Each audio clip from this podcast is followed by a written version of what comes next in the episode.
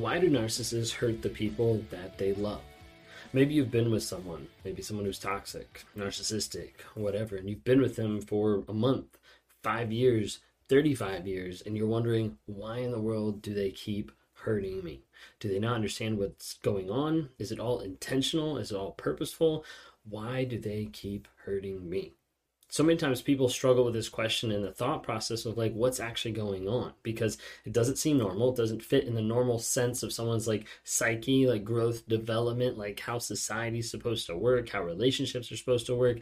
Like why is this person hurting me? If you guys don't know who I am, my name is Ben Taylor. I run Raw Motivations, and I'm a self aware narcissist on this platform to provide awareness about what narcissism actually is, to be able to show people the destruction, the hurt that it actually causes in people's lives. And I come with firsthand knowledge because that's what I have done. And that's how I've been. And that's the same attributes and qualities and behaviors that I'm working on changing and growing, developing myself on a day to day basis.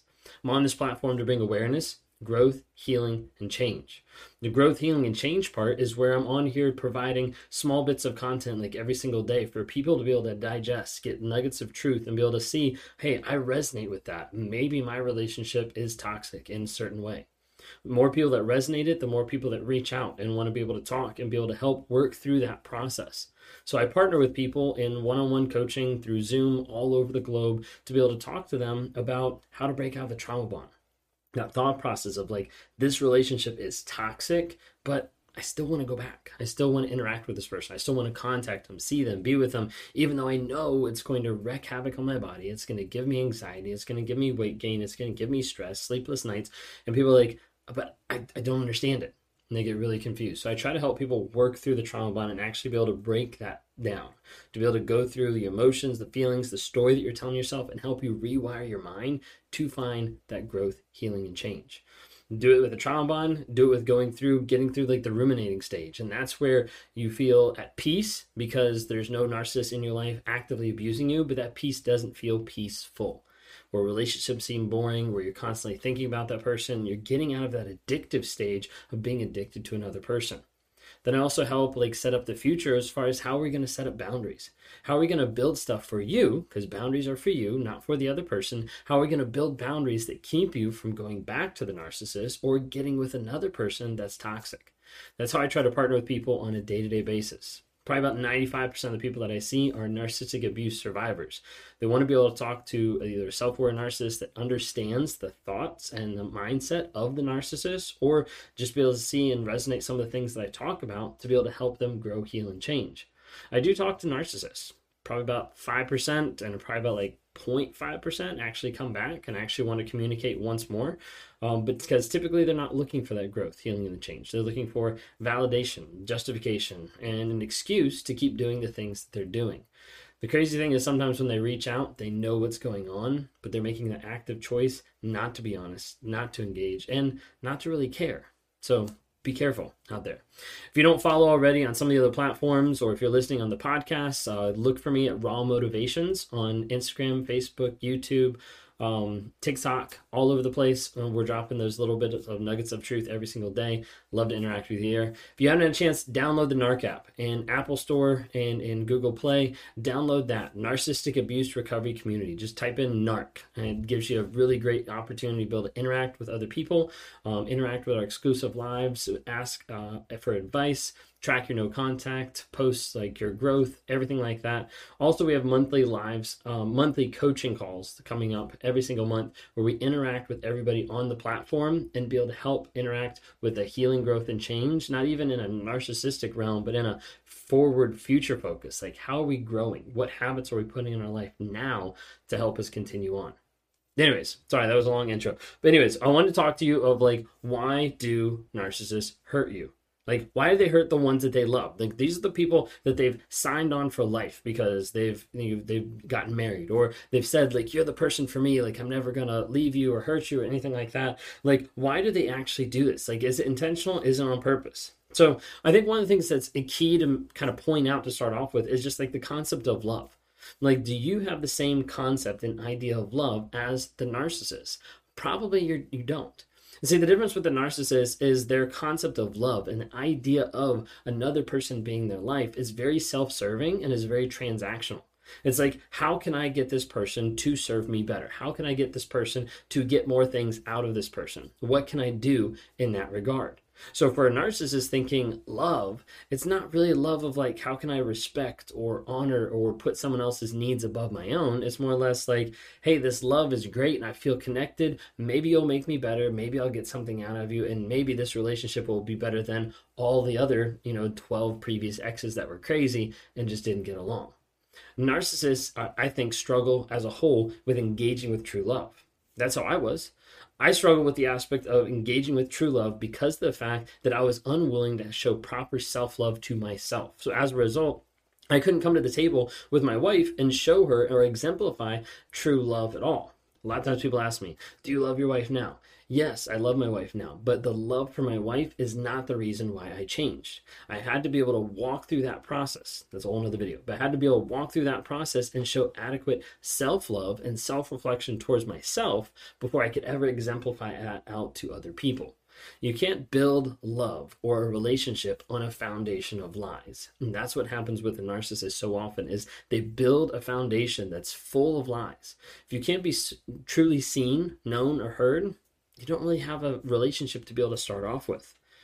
Narcissists, they don't have that proper self love, doesn't reflect to proper self reflection, them working on being self aware, growing, healing, and change. Side note if a narcissist is self aware, doesn't mean they're going to change, doesn't mean they want to change. There's a lot of narcissists out there that are actually self aware and they don't care.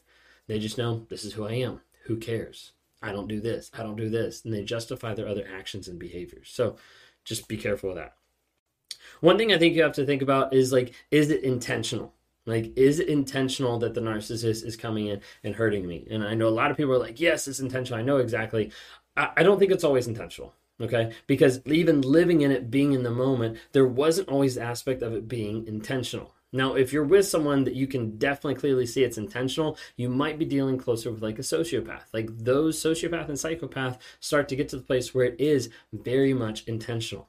A lot of the stuff from narcissism is actually a defense mechanism to be able to hide from the things that they don't want to deal with, whether that's accountability or responsibility.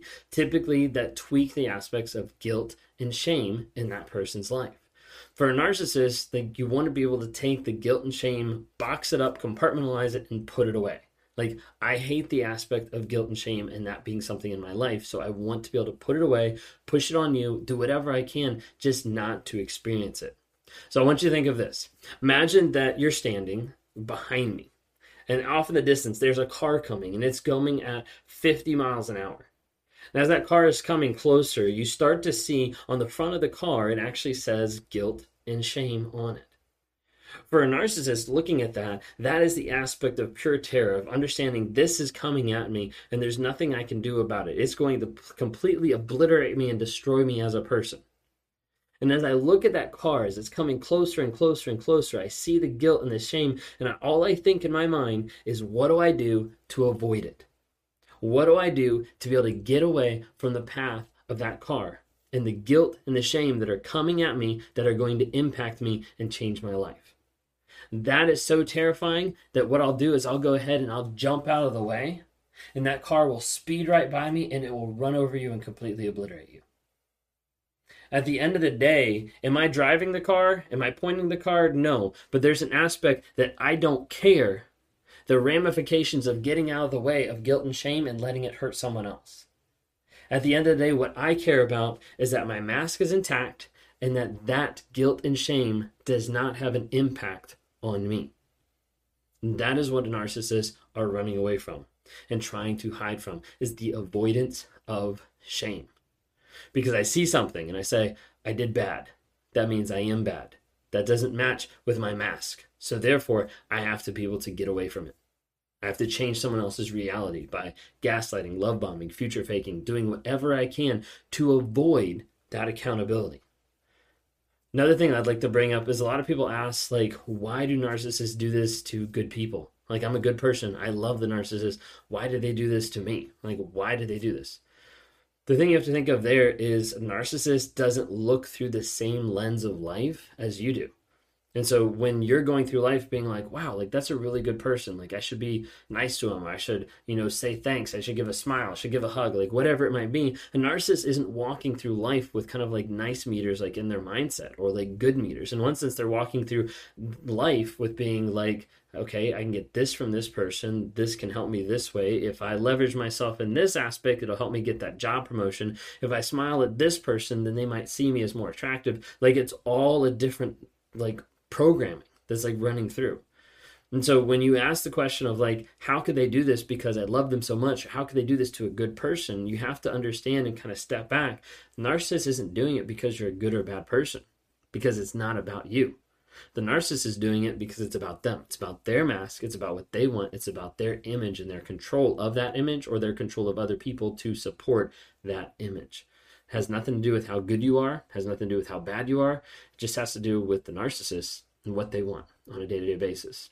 Hope that helps. Hope you check out some of the more of the channel. If you haven't already, subscribed, follow on some of the other platforms under Raw Motivations, as we're here to bring awareness, growth, healing, and change. Thanks so much.